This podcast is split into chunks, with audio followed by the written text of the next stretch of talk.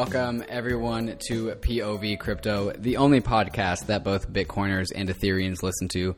I'm David Hoffman, here with my buddy Christian. Christian, how you doing? It's good to be back, man.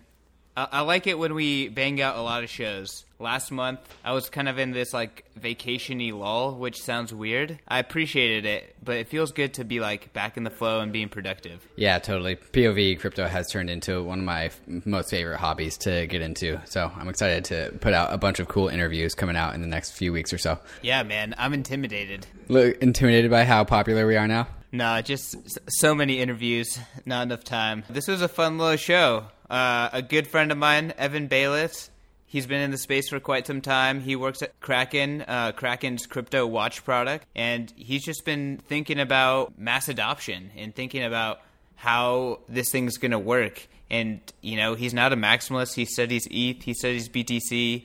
He has insight into the markets. I think this was a, a really good episode. Yeah, we definitely start off talking about what it's like to be growth at Kraken, and I was super interested in what it's like to be growth for a U.S. based company. Uh, as as somebody who's also working on growth for a U.S. based company, it's it's something I'm super interested in.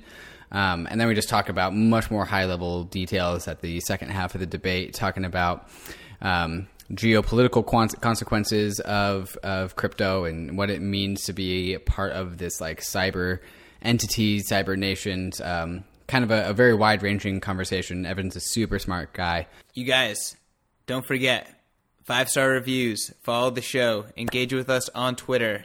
Christian and I definitely spend too much time on Twitter, so definitely take advantage of that. You can tweet at the show at POV CryptoPod or either of us. We are always around. If you ever want to start a fight, just at one of us. It's it's so Yeah. easy. We're on a hair trigger. All right, and without further ado, Evan Bayless.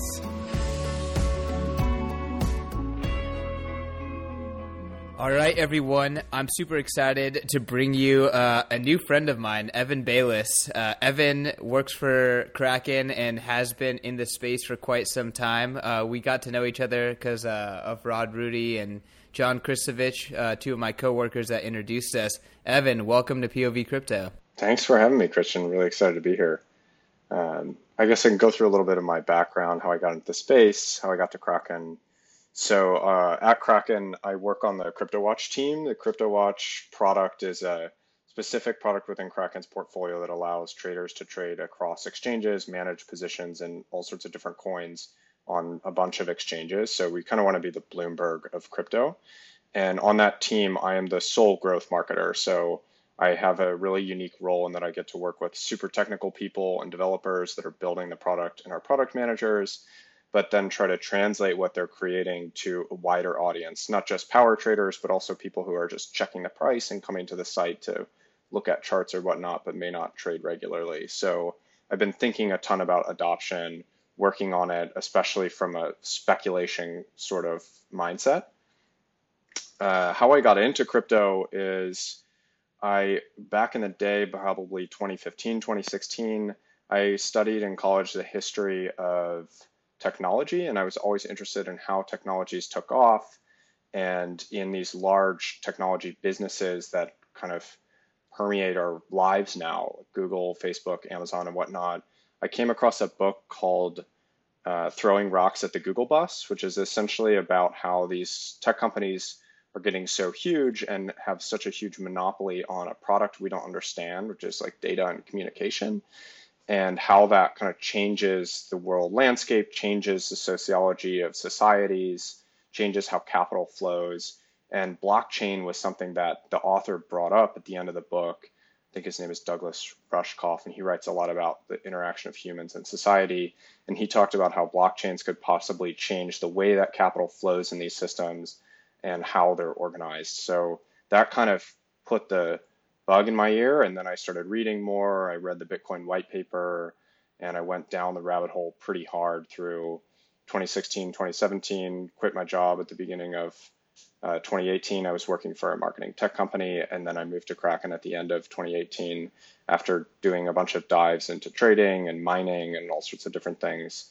Uh, and then I found myself at Kraken just been a great community to continue learning more and keep driving the space forward. Evan, can you kind of walk us through what it's like to be growth at Kraken? It's been an interesting experience. So, uh, one of the biggest things I learned about Kraken immediately when I started is there's a, such a high focus on security, and that's a, a good thing and a bad thing. Um, I think it's unequivocally a good thing for clients because it keeps their funds secure. Um, we also have a big focus on privacy. The one area that it's difficult as a growth marketer is it means that our tool set is limited. So one thing that I'm starting to learn about growth marketers at a lot of other companies is they really go all out on figuring out who you are and targeting you using things like Facebook and Google and whatnot. And that's something that just philosophically we're very against doing. So that limits the tool set to grow. Um, but it also is something I appreciate a lot as a user of the service and of other services that they're not exploiting customers. Um, but it has been really interesting to to dive into why people want to trade cryptos, what they're looking at um, into the trading space itself, and it's given me a new perspective on like how narratives play a role in the space, uh, how just price jumps can be the biggest impact on your business as a growing business. So CryptoWatch doesn't have nearly the brand equity that Kraken has. So our user numbers and our visitor numbers move a lot with just attention on the space because it's kind of like a coin market cap where the more people are searching, the more people are finding CryptoWatch. So when there's a big surge in just general market awareness, we see big surges in visitors and engagement and whatnot. So it kind of swings with the market which can be fun as a growth marketer. It's it's difficult to parse out the numbers and say, did we do something or did the market do something? But it's also really fun because when the market does something, we have a reason to hop on Twitter and whatnot and talk about it and share it and really grow with that wave. Evan, I'm sure kind of like your position right now at Kraken, kind of getting to see the ebbs and flow of market sentiment kind of gives you a very interesting perspective on what the market actually cares about from a asset perspective. I would love to get into a little bit of like you know how you view this market. What which assets do you like? Uh, which ones you think are underrated? Stuff like that. Yeah. So David's not going to like this answer, but uh, pretty much all of the focus. I can't speak to Kraken as an exchange and the Kraken trading volumes, but um, on CryptoWatch, almost all of the focus is on Bitcoin. So, and, and maybe that is just a result of the bear market and a recent rise, and there hasn't really been a quote unquote alt season yet or people looking at that. But there really is like, I see a, a long tail of attention where the most liquid coins get most of the visits. So it's Bitcoin, Ethereum, XRP, like pretty much the top five dominate all the visits and attention on CryptoWatch. That's what people are really trading on the interface through, checking the price of, looking at their portfolios and checking uh, is really all focused around those highly, highly liquid assets.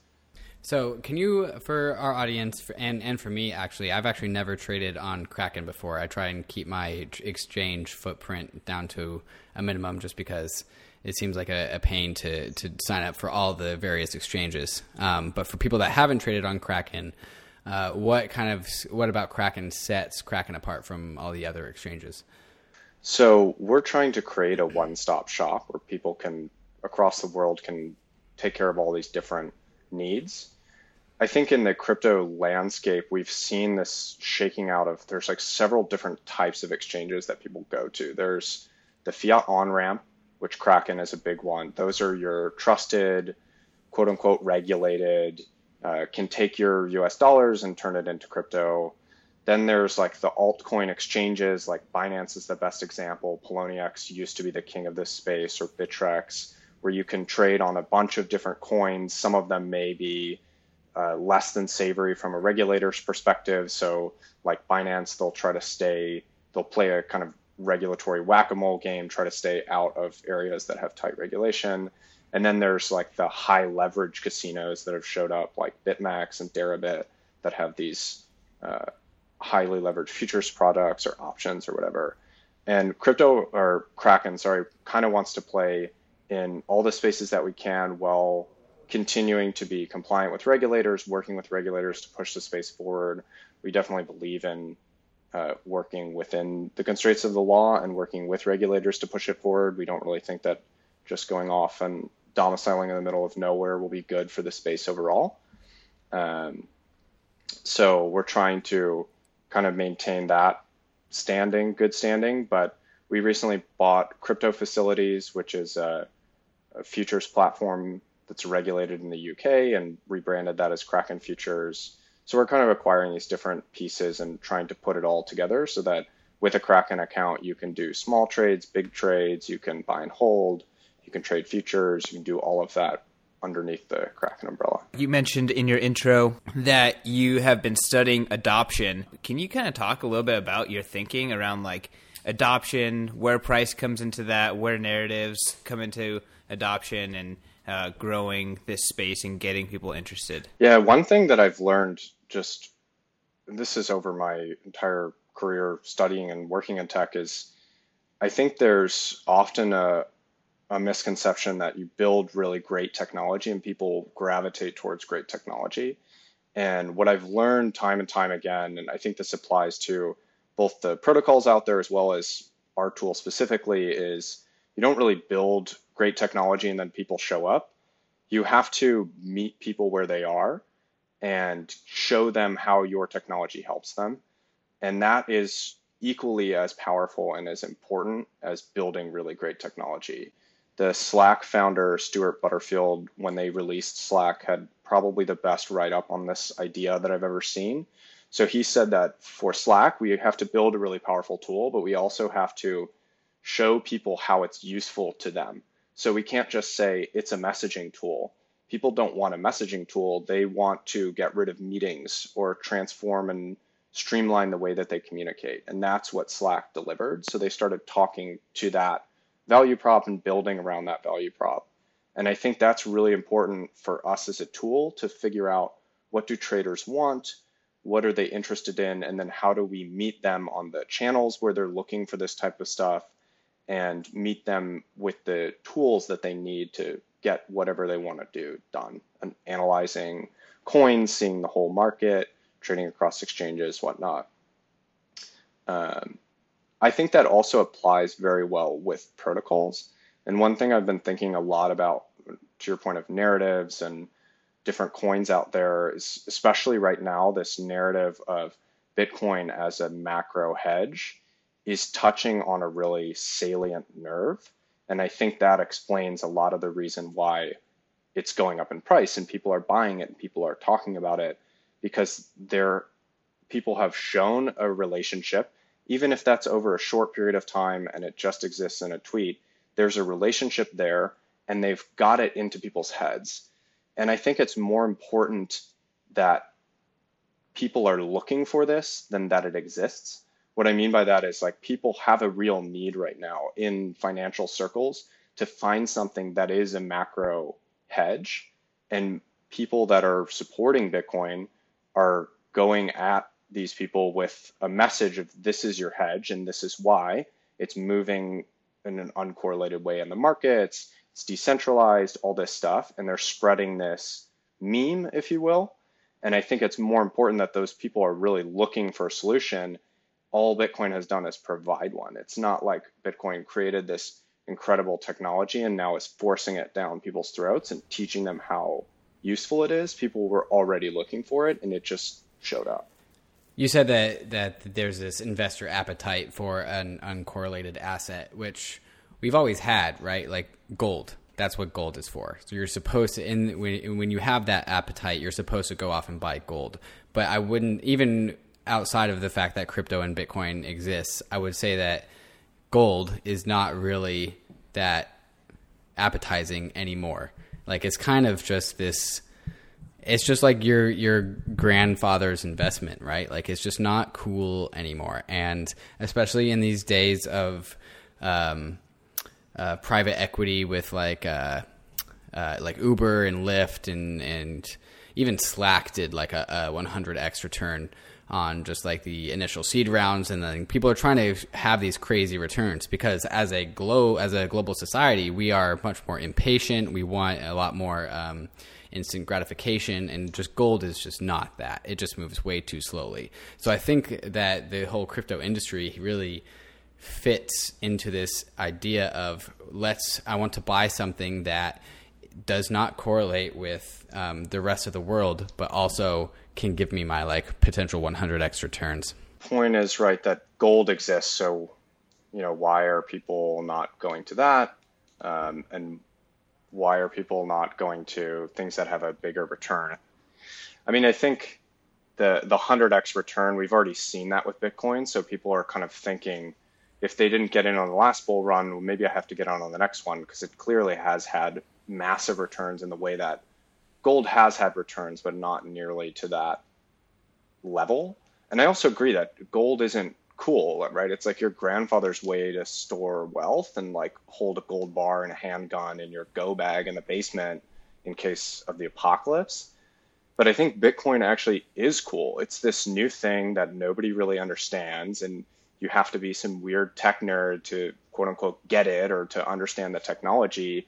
And that makes it this weird meme that people are trying to figure out what this is, why it's going up in price, and that that kind of like untouchable nature of it that makes it hard to understand. The fact that it's hard to understand, I think, makes people dive into it deeper. It definitely made me dive into it deeper and try to understand what it is, why it's taking off, why people care about this.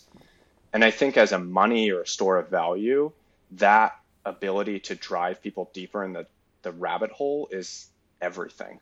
Um, money to me is really it's an intersubjective reality. It only exists because we all agree that it exists. All of these things that we put value on, these all exist. All that those numbers exist because we all agree that there's a number there. That's what a market is, right? People agree to buy and sell at a certain price you reach a certain liquidity, and now that thing has a price. So gold has a price, Bitcoin has a price. And I think that literally those things only exist because people are buying into them. And Bitcoin is no different. It's just numbers in a ledger, but people are buying into this idea that it's a store of value, the same way that they buy into the idea that gold is a good store of value and we should use it in apocalypse or hold it when the global markets are crashing. I think Bitcoin is like sliding into that space. The only difference is gold was that type of cool asset back in the 20s.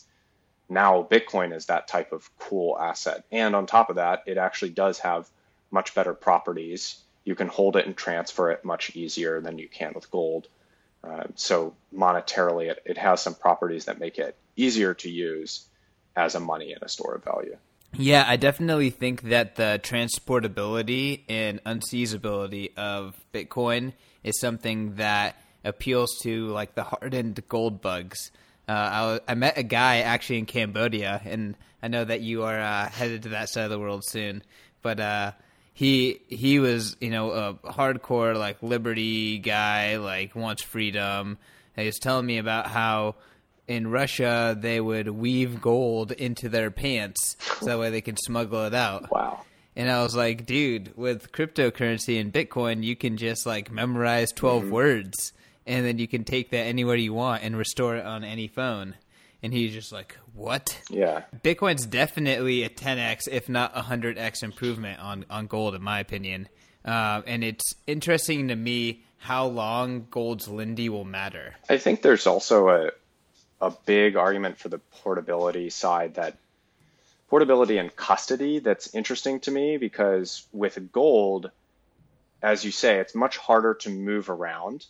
And as regimes try to close their nation's borders or keep capital within the country, becomes a lot harder to move that type of wealth outside, which increases the appetite for something like Bitcoin, where you can just hide it in your head and nobody will know that you have it. Um, I was talking to someone who invests a lot in Chinese miners and mining hardware producers, and he was saying that the appetite in China and the the attitude is much different than here. Whereas here we think of Bitcoin and a lot of cryptocurrencies as like some sort of cool technology, something we could program, or something we can speculate on. In China, it is a place to to move wealth when you need to get your wealth out of the country, you put it in Bitcoin and you move it out, or you put it in Tether or Ethereum or something else and you move it around. And that's like something that we just don't really think about because in the US, I don't think there's much appetite to move our money outside of the US. Our banking institutions are pretty solvent. Um, so like I'm not worried about you know my bank account disappearing tomorrow or somebody confiscating my wealth, but apparently that is a concern for people in other regimes, and that portability just makes it useful in a way, which makes it easier for people to accept. Speaking of narratives, a few people have been harping on this idea that China is gobbling up all the bear market bitcoins. Can you confirm this? Like, what's the activity like in China? That's a good question. I I really don't know, but I can say that emerging markets, I think, have a much different view and a more serious view of Bitcoin than we do in the US. And I can't help but chalk that up to the fact that the institutions where you can store wealth are a lot different, and the risk of having it taken, of revolutions and whatnot, there's just more recent history of that in other places in the world than here. Um, so, do you follow Bitcoin Tina? A little bit, but not recently. Why? He really talks about how like Bitcoin's price is its biggest PR. Like Orange Coin good, price go up. Like that is that that is Bitcoin's marketing team. Um, and uh, I know that you kind of have some opinions about this. Uh, I would love to kind of get your thoughts on like where does price play into how adoption spreads how important is that? How sustainable is that? All those things. Yeah. So actually, if you asked me a year ago, I would have told you that we need some sort of stability, that stable coins are going to help us onboard more people, and that we need to move away from speculation because at that time, I think there was much more of an association with uh, of the whole sector with scams and ICO ripoffs and whatever. Um, trading group scams, all of that stuff, which kind of gave speculation a really bad name. And I've kind of come around on that.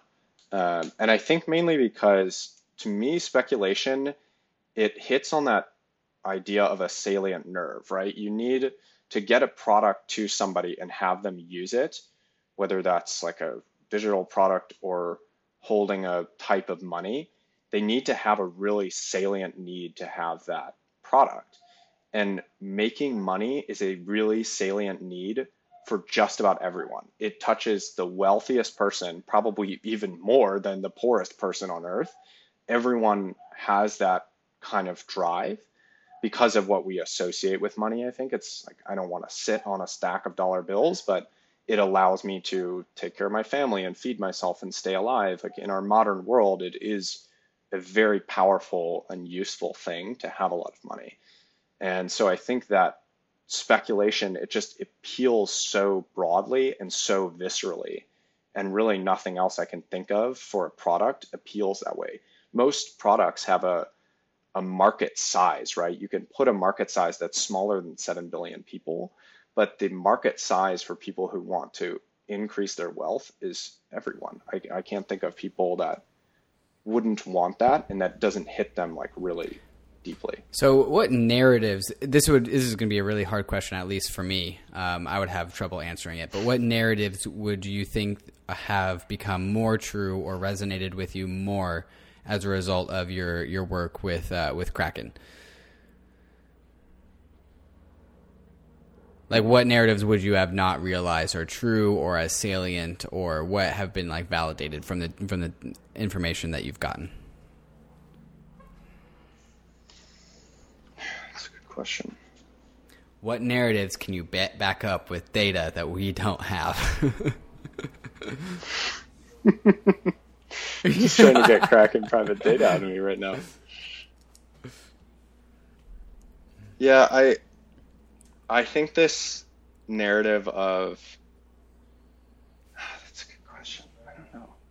Like the whole Bitcoin as a global macro hedge has taken off a lot, and I I didn't really understand that or believe it, and now I'm watching Bloomberg more regularly because we have cable at my house, and I'm seeing that come up more and more. Like just two nights ago, I saw Bitcoin listed below like US large cap stocks, real estate, like these large names of asset groups or categories. And that was like eye opening to me that the financial press is now covering this and interested in it. Um, I think an, another narrative that I've become more interested in as I've worked at Kraken and seen some more of the regulatory landscape and just become more interested in that side of things is the whole like stable coin regulated like internet money meme, which kind of started with things like Maker uh, and Tether, although Tether is more about speculation and USDC and whatnot, and creating this like programmable money, which I think suffers from the speculation, not suffers from the speculation problem, but doesn't have the same speculation advantages that you get with Bitcoin.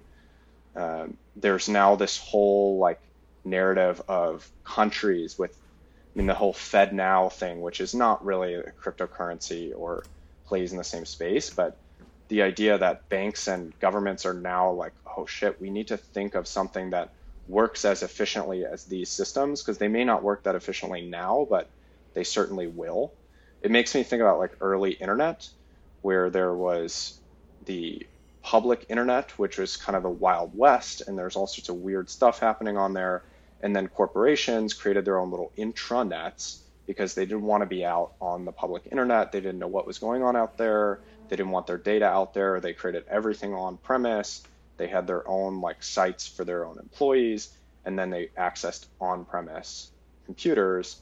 And that model has totally changed over time just because I think openness will always beat out closed systems. There's just more innovation, there's more stress testing, and I think that's going to happen again here. But we're starting to see that these like closed systems are propping up more and they're getting more attention.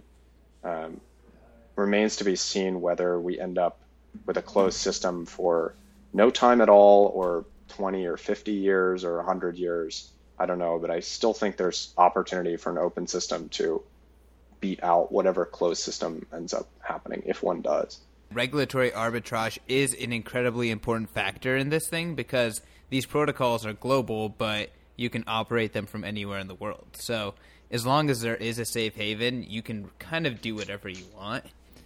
When are one of these countries going to come out and say, "Hey, we're actually just going to adopt one or multiple of these open standards"? And will that throw a wrench into these intranets, you know, real quick before they even get time to produce? I feel like that's not very far away, to be honest. Yeah, I think that's a that's another narrative that I don't think has really reached beyond the crypto community yet, but a country like North Korea or Venezuela coming out and saying we're going to use Bitcoin as our would do well for the the overall narrative. I think that would easily be picked up by U.S. regulators and EU regulators, and just like they do with criminal activity um, and tax evasion, they'll say, "Look, it's the currency of North Korea. We don't want you to use it," and that is a a very compelling argument that would make people, I think, think uh, think twice before they buy it, uh, especially with this whole like conscious consumerism movement. Like, why would I buy this thing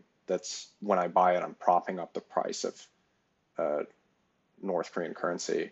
Um, it's interesting you bring up countries and open systems though, because I, I, actually think that,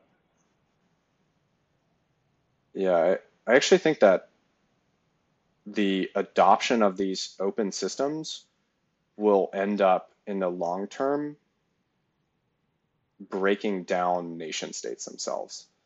Like I've kind of had this idea for a long time and and Bitcoin really quickly started to fit into it that we're moving away from identification with nation states as people and nation states are are a technology, right? They, they haven't existed forever. They're not a physical, natural law.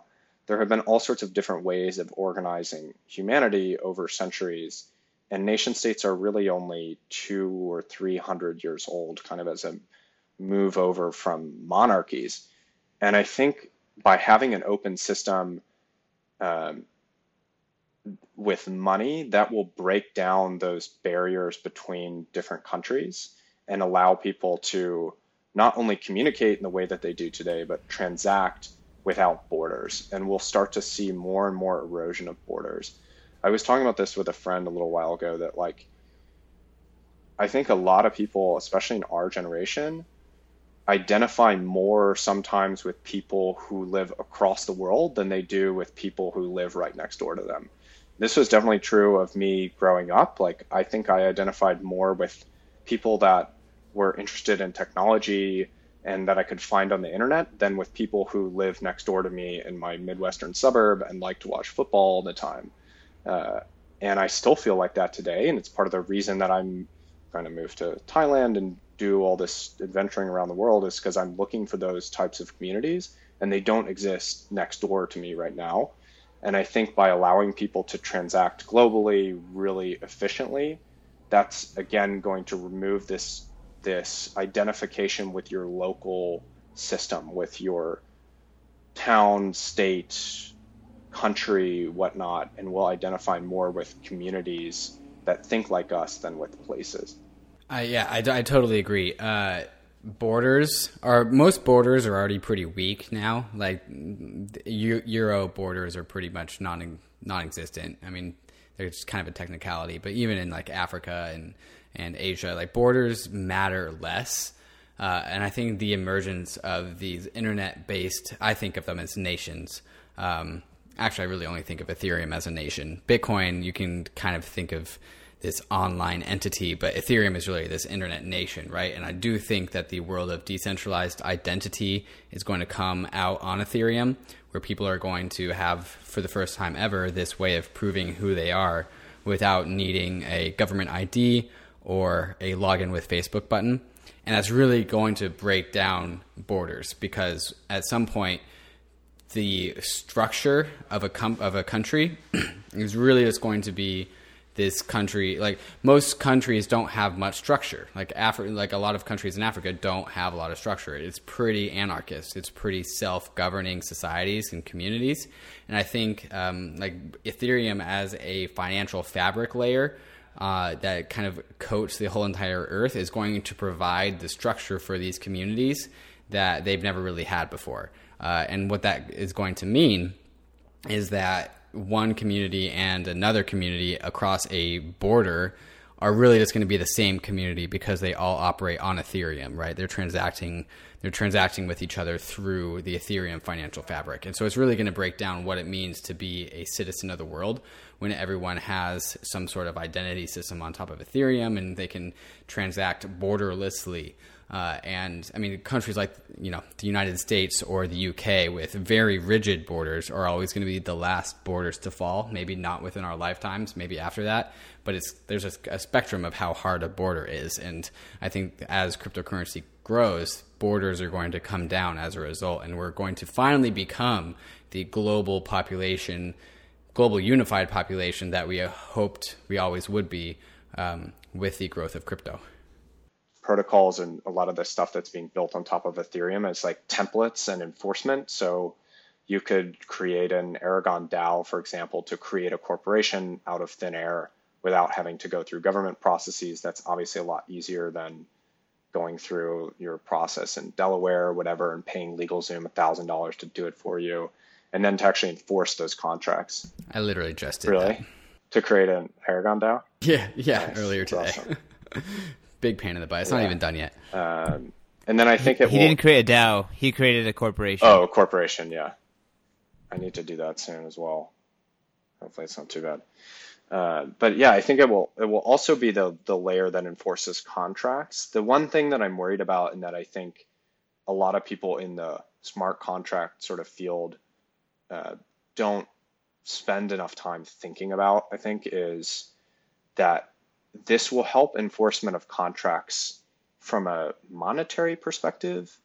But if someone is holding a gun to your head, right, nothing else matters within that system. So within the closed system of Ethereum, the country operates very well. Contracts are upheld through financial obligations and through the certainty of the math and the smart contracts.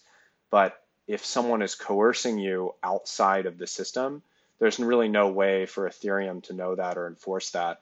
And that is the one thing that governments do provide to us that we would not get in some sort of digital system is the physical protect, protection, and that's something that's existed across centuries. Like that's that's why castles existed in the Middle Ages because there were knights that would defend the farmers, and in turn, the farmers would pay to keep what their lot was for the protection. It's it's a very simple transaction that's exact existed for centuries and still exists today. I think through taxes and our government and our military spending, like that stuff sometimes is abused and certainly doesn't always work as intended, but does keep us safer than uh, than I think an open system necessarily does by default. So I actually don't think that that's an issue. Um, the whole issue of the fact that there's this immutable ledger and that there's permanent one-way transactions has been one of the things that's held the crypto world back because of how dangerous it is to play with large amounts of value. Um, but then there are these things called smart contract wallets, where if somebody's holding a gun to my head and I have all of my value in ETH or DAI or whatever inside of my smart contract wallet, uh, I can the the wallet is itself a contract to not do certain things. It, it's a it's a limiter. It's a it's a rule based system that says that only value can only behave in this amount of way. Uh, and so you can set certain parameters, right? Like you can only withdraw $500 a day. So you can limit yourself to only a $500 loss. You can also limit yourself saying if someone tries to move more than $500 a day, then no money can be moved for X amount of time. Uh, and I think there's actually just going to be a huge revolution. One of the big products to come out of Ethereum, I think, over the next year uh, is going to be uh, iterations on smart contract wallets that are going to make people feel very secure about storing a large amount of funds. And so, like what you, like what you could do is you could have a smart contract wallet with literally all your money in it, uh, and if you can you can like make it freeze under a certain circumstance, like if you break a if you break a rule, your funds can freeze, uh, and you can set your contract your smart contract wallet to automatically send all the funds inside of it to a new wallet based on certain parameters. So if you if you lose your wallet, if you lose your smart contract wallet, if you lose your phone, you can say like if I have not made a transaction in the last 6 months, send all of my funds to this new address. And your new address you can have saved somewhere else. Um, so I actually think that that problem is relatively solvable and is currently being solved on Ethereum. So I'm actually not too worried about that. I think that he was talking more about just protection in general, like your body but um, oh. It is pretty interesting to see what's happening with the uh, Turing Complete totally. wallets. Yeah, no, the smart contract wallets will protect you, your body, with no further protection. You're you still have a gun to your head, but at least you have all your ether. a graphic that I like a lot is something that Hasu put out in one of his articles, but it was kind of like talking about like the place of of uh, like of the protections that Bitcoin and cryptocurrencies like provide, and they don't necessarily replace all of the institutions that government provide, but they replace enough of them, and they create very very strong assurances that enable commerce and trust and some form of identity, at least with a wallet address at the minimum. It is interesting that like where we have strong property rights you know, like in the US, in the UK, it's probably not going to take off as quickly, but most of the world has really bad property rights, especially in the monetary area. And Bitcoin, Ether, they're all going to just crush um, the fiat, crush the infrastructure, and um, you know, think that it would mm-hmm. provide a lot of utility. Yeah, I think it will. That's the emerging markets with Ethereum thing is something I've thought about too because I don't know that things like property rights until we have maybe these fancy locking wallets and whatnot, and you do start to mitigate some of the you put up roadblocks essentially to keep people from getting everything robbed from them at gunpoint or make it a lot harder to get robbed. Um, might help but something like for property that still needs to be respected by a a legal system that has physical abilities and just putting it all into a smart contract or into even Bitcoin or whatever into some sort of open decentralized computer system doesn't stop someone from driving over to my farm and taking it from me by force. So I think some of that stuff, like you still need a, we need to think about how that will integrate with physical systems. And I, honestly, we just need to test it and try it because I, I think we can do all the theorizing we want, but it doesn't touch reality until you do it. And we need to see how systems that do enforce physical laws and people not coming over to your farm and taking it can play with decentralized protocols well. I think it makes a lot of sense for things like identity and things like money that do play pretty well in the current sort of setup of the world. Yeah, I do think that is pretty interesting. If we do want, one of the big OG 2017 high brained idea of cryptocurrency was like land registry in third world nations. Um, and so that'd be super cool if we could make plot registry based on a decentralized blockchain. Um, but as you said, the the only way that that is enforced is because if you break that rule, some in in a in a country with with a structure, somebody with a gun is going to show up and reinforce that rule that you broke. And that's how the rule's enforced. And there's no way that we know of yet today that I know of where if you have this like land registry on Ethereum that you break that rule in real life, how does the Ethereum blockchain come down to the real world and enforce itself? Um, an unsolved problem, uh, perhaps unsolvable, I don't know. I think the key here, once again, is regulatory arbitrage because once you can take at least your store of value uh, with you, then you can governments can now vie for your business. Um, and you're already seeing a little bit of that with like these island nations, some places in uh, in Asia, Singapore, stuff like that. But this is going to become more and more prevalent, I think. Um, and as people can now move and take their value with them, um, and not worry about it being seized or confiscated or anything like that, um, I think it's going to change the game at least when it comes to enforcing property rights.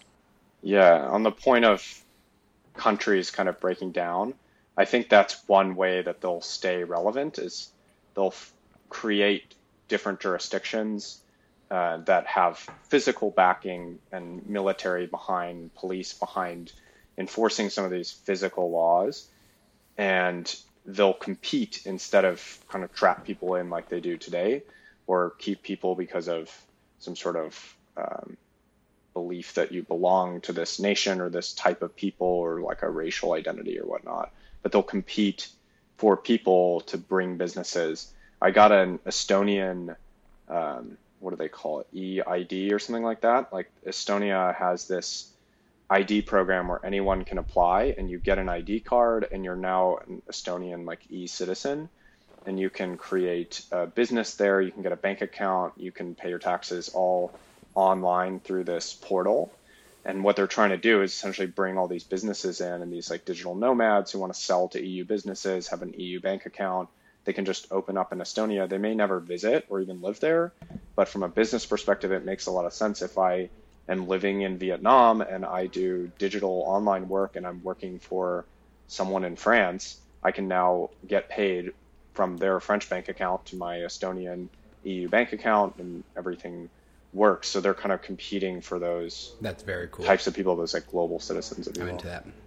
Yeah, for sure. the world's about to get real crazy. Yeah. I think that's one thing we can all agree on. Um, and I, I sometimes lay awake at night and think about this, and I'm like, I have this feeling that the world's about to get really fucking nuts and I feel like most people don't. And am I crazy? No. Or is everyone else sane? Um, or have we just noticed something before everyone else? Evan, is there any like, is there any like kind of predictions or like directions that you think that this could go in terms of like the world going nuts and getting crazy?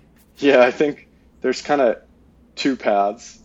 There's the open framework which I don't really know what's going to happen to governments and our our safety. I think it really matters on how we get there. Like if we get to everyone buying into Bitcoin as a store of value through an absolute collapse of institutions. It's going to be a hellhole and like a second medieval age.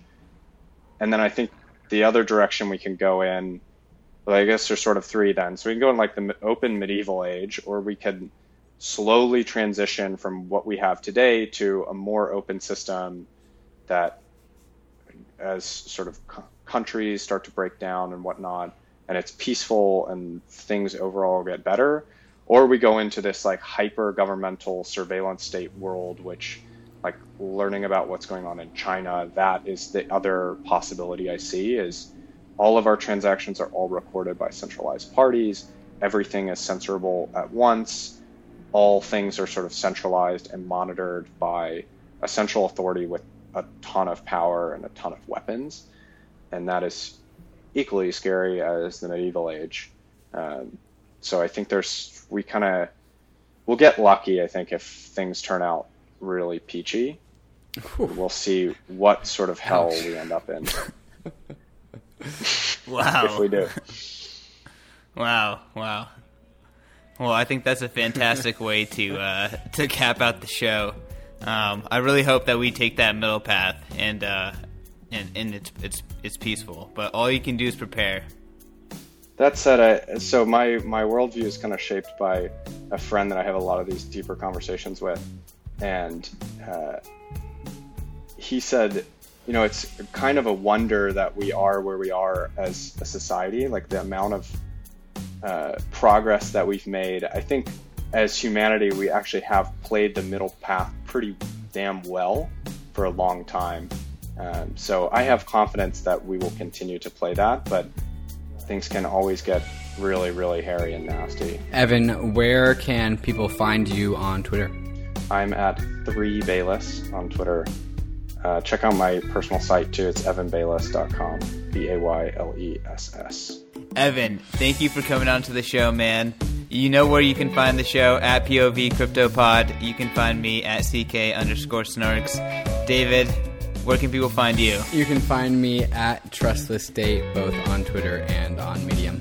Awesome. And guys, just to reiterate what we said after the last show, five star reviews, please. We appreciate it. We need to get to 100 reviews, guys. I was checking the uh, the iTunes search results. We're doing well, but we could be doing a lot better. So uh, help us, Moon. There's a lot of shit pods out there that we should definitely be in front of. Yeah, I'm just like, let's crush these motherfuckers. All right, Evan. Thanks for coming on the podcast.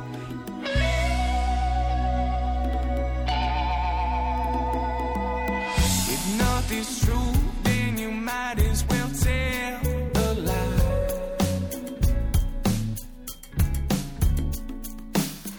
If lies are real, then it's a